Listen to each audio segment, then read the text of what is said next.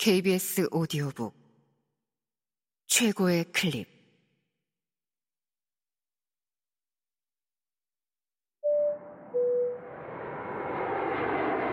KBS 오디오북.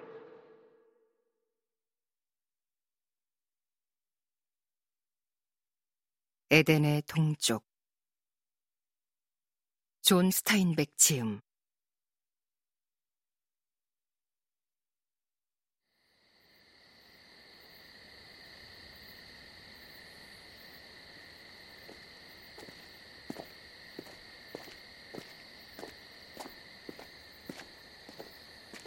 형제는 마차 바퀴 자국이 난 어두컴컴한 길을 따라서 걸었다.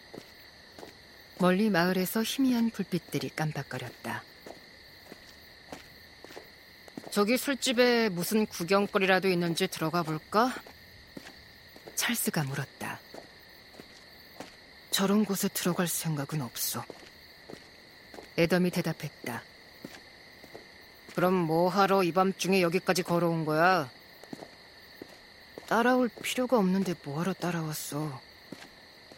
애덤의 말에 찰스가 바싹 다가와서 물었다. 오늘 낮에 아버지가 너한테 뭔가 말했지? 둘이서 걸어가는 걸 봤어. 아버지가 뭐랬지? 늘 하던 얘기야. 군대 얘기. 내가 보기엔 그 얘기가 아닌 것 같던데. 찰스가 의심스러운 말투로 말했다.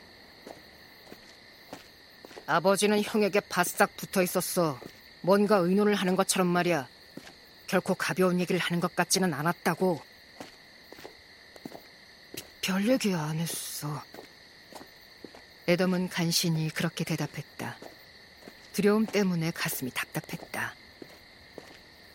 그는 목구멍으로 올라온 두려움을 삼키려는 듯 숨을 깊이 들이마셨다. 아버지가 무슨 얘기를 했지? 찰스가 집요하게 물고 늘어졌다. 군대와 군인의 생활에 관한 얘기를 했어. 형 말은 못 믿겠어. 거짓말 그만해. 대충 둘러대어 피할 생각이야? 정말 아무 일도 아니야. 찰스의 말투가 거칠어지기 시작했다. 형의 미친 엄마는 물에 빠져 자살했어. 형은 그 여자를 닮았을 거야. 뻔하지 뭐. 애덤은 가슴을 짓누르는 두려움을 털어내려고 조용히 숨을 내쉬었다. 그러고는 입을 꼭 다물었다. 찰스가 소리쳤다. 형 혼자 아버지를 독차지하려는 거지? 대체 무슨 속셈이야? 뭘 어떻게 할 작정인데? 아무 일도 아니라니까. 애덤이 말했다. 찰스가 펄쩍 뛰어 앞을 가로막았기 때문에 애덤은 걸음을 멈추었다. 두 사람의 가슴이 거의 맞닿아 있었다. 애덤은 뱀을 피하듯 슬그머니 물러섰다. 아버지 생신 때만 해도 그래.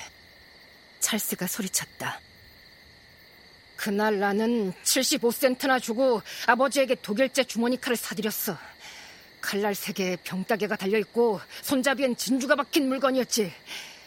그런데 그 칼은 어디에 있지? 형은 아버지가 한 번이라도 그 칼을 쓰는 거 봤어?